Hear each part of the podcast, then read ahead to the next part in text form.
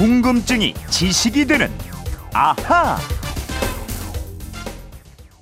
일본의 아키히토 일왕이 재위 30년을 맞는 내년 4월 30일 퇴임식을 갖는다고 합니다. 아키히토 일왕은 지난 2016년 8월 죽기 전에 왕위를 물려주겠다는 뜻을 밝혔었는데요. 202년 만에 중도 퇴위하는 아키히토 일왕은 이후 상왕으로 불리게 된다고 합니다. 네, 일본 아키히토 일왕이죠. 네. 1년 후에는 자리에서 물러나고 상황이 된다고 합니다. 휴대폰 뒷번호 1737 쓰시는 정치자가 이런 궁금증 보내주셨습니다. 일본에는 아직도 왕이 있던데 왕은 어떤 권한을 갖고 있나요? 일본은 정치 제도도 우리와 다른데 어떻게 운영되는지 궁금합니다. 네, 궁금증이 지식이 되는 아하 오승훈 아나운서와 함께하겠습니다. 안녕하십니까? 안녕하세요. 일본처럼 왕이 있는 나라, 네. 뭐 영국도 여왕이죠. 그쪽 생각이 나고 말이죠. 네. 꽤 있어요. 많이 있습니다. 이 왕이 있긴 하지만 상징적인 권한만 갖고 민주주의를 하는 나라, 네. 이런 나라를 입헌 군주제 국가라고 하는데요. 네. 영국, 네덜란드, 노르웨이, 스페인, 스웨덴, 뭐 아시아에서도 태국, 부탄, 캄보디아, 말레이시아 오. 뭐 이런 여러 나라들이 있습니다. 입헌 군주제 국가들이 생각보다는 꽤 많군요. 예. 동서양에 걸쳐서. 맞습니다. 그리고 왕이 실질적인 권한을 행사하는 나라는 네. 전제 군주제 국가라고 하는데요. 이런 나라들도 있습니다. 네. 중동 국가들이 많아요. 사우디아라비아, 쪽. 아. 네, 아랍에미리트, 요르단, 카타르 이런 나라들이 있습니다. 궁금한 건 이제 왕이면 네. 왜 저희가 생각하는 건 뭐 모든 걸 할 수 있는 그런 아주 예전의 개념이잖아요. 그렇죠. 근데 일본 왕은 실제로는 어떤 권한까지 갖고 있는 건가요? 어, 먼저 우리 대한민국 헌법 1조를 보면 이렇게 되어 있습니다. 네. 제1항에 대한민국은 민주공화국이다. 음. 제2항에 대한민국의 주권은 국민에게 있고 모든 권력은 국민으로부터 나온다. 그렇죠. 대부분들 들어보셨을 거예요. 네. 근데 일본 헌법 1조는 이렇게 되어 있습니다. 일왕을 일본 사람들은 천황이라고 부르니까 네. 그대로 읽으면요. 천황은 일본국의 상징이자 일본 국민 통합의 상징이며 이 지위는 주권을 갖는 일본 국민의 총의에 근거한다. 이렇게요. 천왕이 앞으로 딱 나오는군요. 맞습니다. 네. 예, 1조부터 8조까지 천황은 아니면 황실은 음. 뭐 황위는 이런 식으로 전부 일왕과 관련된 조문으로 되어 있는데요. 네. 우리 헌법과 비교를 할게요. 우리 헌법은 1장의 명칭이 총강, 2장이 국민의 권리와 의무, 3장이 국회인데 네. 일본 헌법은 1장의 명칭 자체가 천황으로 되어 있고요. 아. 제 2장이 전쟁의 포기, 네. 3장에 가서야 국민의 권리와 의무 이렇게 규정하고 음. 있습니다. 우리와 다르게 아직까지도 일왕 중심인 나라다. 네. 뭐 이렇게까지 볼 수가 있겠군요. 맞습니다. 상징적인 존재라고 할 수 있겠지만 네. 역할이 적진 않습니다. 음. 내각 총리를 임명하는 것도 왕의 권한이고요. 네.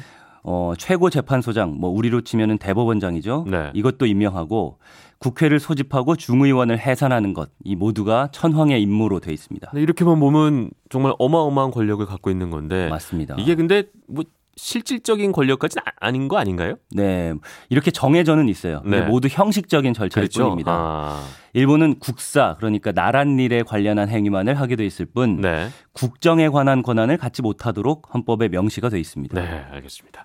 아니 어찌 됐든 그래도 일본의 헌법이란 게 네. 이렇게 일조부터 황실 황실 이렇게 나간다는 거는 음. 어도 놀랐습니다. 네. 네. 이게 왜냐하면요. 이 헌법이 만들어지기 이전에 있었던 헌법, 네. 1889년에 메이지 시대에 만들어졌던 일본 제국 헌법이라고 있는데요. 네. 이 헌법 시기에는 일왕의 힘이 엄청나게 셌거든요. 아, 국정을 총괄하는 막강한 힘을 지녔어요. 네. 그러니까 현인신, 사람의 모습을 하고 있는 신이라고 신격화되기까지 했습니다. 네.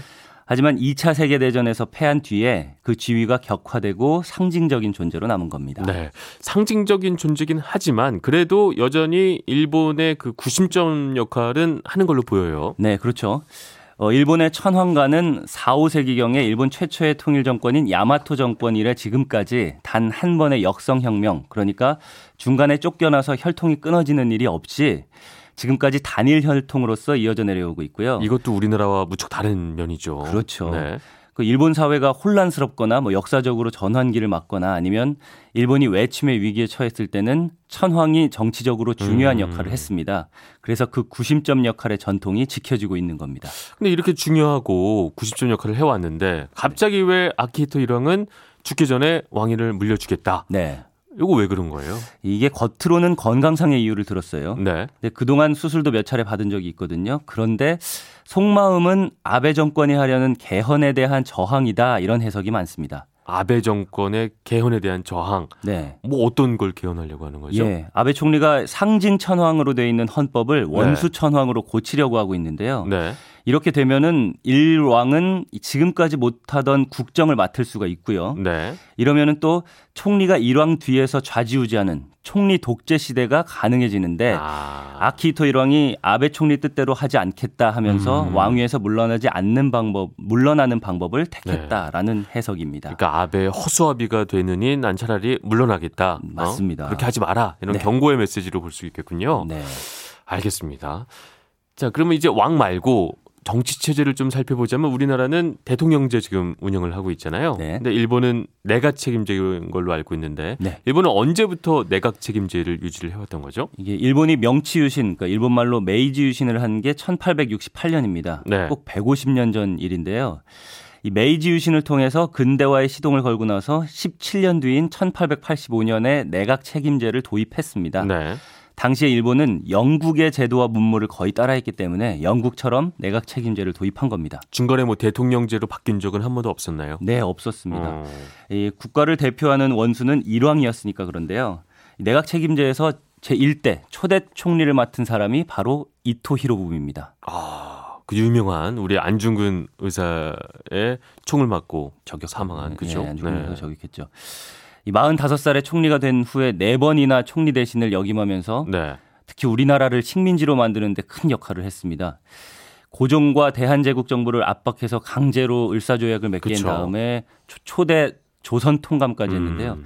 이게 일본 입장에서 본다면은 뭐 일본의 국력을 키우고 근대화에 크게 기여하다가 비참하게 희생된 인물 이렇게 평가를 받고 있습니다. 입장은 다른 거니까요. 하지만 네. 우리나라를 비롯한 아시아 여러 나라에서는 그저 그냥 남의 나라를 강제로 빼앗으려는 침략자다. 뭐 이렇게 평가를 하는 것이고요. 그렇죠. 네. 일본에서는 이렇게 총리가 되려면 네. 먼저 국회의원으로 선출이 돼야 되고요. 국회의원들이 또 총리를 선출하는데 일반적으로 국회에서 의석을 많이 확보하고 있는 정당의 대표가 되는 경우가 많습니다. 일본 국회는 양원제예요. 네. 미국도 양원제인데 그렇죠. 미국의 하원 의원격인 중의원이랑 상원 의원격인 참의원으로 구성이 됩니다. 네. 어, 둘 다 총리를 선출을 할 수가 있지만 만약에 양원에서 선출한 총리가 다를 때에는 음. 중의원에서 선출된 총리가 아. 어, 후보가 총리가 됩니다. 그렇게 선출된 총리는 어떤 권한을 갖게 되는 건가요? 어, 일본은 입법권이 국회에 있어요. 행정권은 내각에 있고요. 네. 사법권은 재판소에 있는 삼권 분립 체제입니다. 국회에서 뽑히고 일왕에 의해서 임명된 총리는 행정부인 내각을 대표하고 중의원 해산권을 갖습니다. 네. 또 이 헌법과 법률 시행에 필요한 정령, 뭐 우리로 치면은 대통령령 같은 건데요. 음. 이걸 제정할 권한을 갖습니다. 또 총리의 법률적 권한은 막강하지만 주요 정책 결정은 집권당 내에서의 협의 또는 국회 내에서의 정당 간 협의에 따르는 경우가 많습니다. 네. 아까도 얘기했었던 지금의 그 아베 총리 네. 총리를 언제부터 해왔던 거죠? 꽤 오래된 것 같은데 말이죠. 2012년 12월부터 했습니다. 네. 어, 현재 일본의 제 96대 총리인데요. 이 요즘에는 사학 스캔들에 걸려서 지지율이 26.7%까지 곤두박질 쳤습니다. 그렇죠.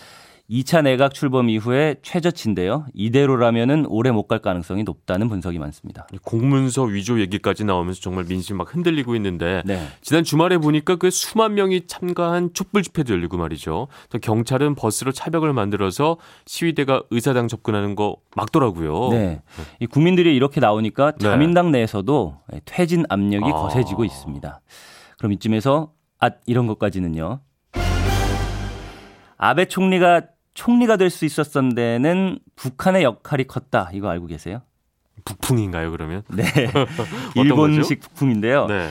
아베가 관방장관을 하던 2002년에 고이즈미 총리를 따라서 북한을 방문했습니다. 네. 양국 정상이 북일 정상회담을 마쳤는데 아베 장관이 김정일 국방위원장이 북한의 일본인 납치를 인정하고 사죄하지 않으면은 평양 선언에 서명해서는 안 된다 아. 이렇게 고집을 부렸어요. 네. 그래서 결국 북한의 사과를 받아냈습니다. 음. 이게 알려지면서 일본 국민들 사이에 아 용기 있는 정치인이다 이렇게 관심을 받게 됐고요. 네. 이게 총리가 되는 데에도 큰 도움이 됐다고 합니다. 네, 알겠습니다.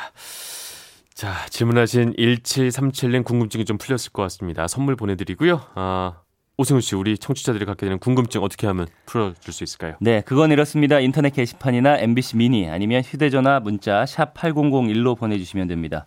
문자 보내실 때는 미니는 공짜지만 휴대전화는 짧은 건 50원, 긴 건 100원의 이용료가 있다는 거 알고 계십시오. 네, 궁금증이 지식이 되는 아하 오승훈 아나운서였습니다. 말씀 고맙습니다. 고맙습니다.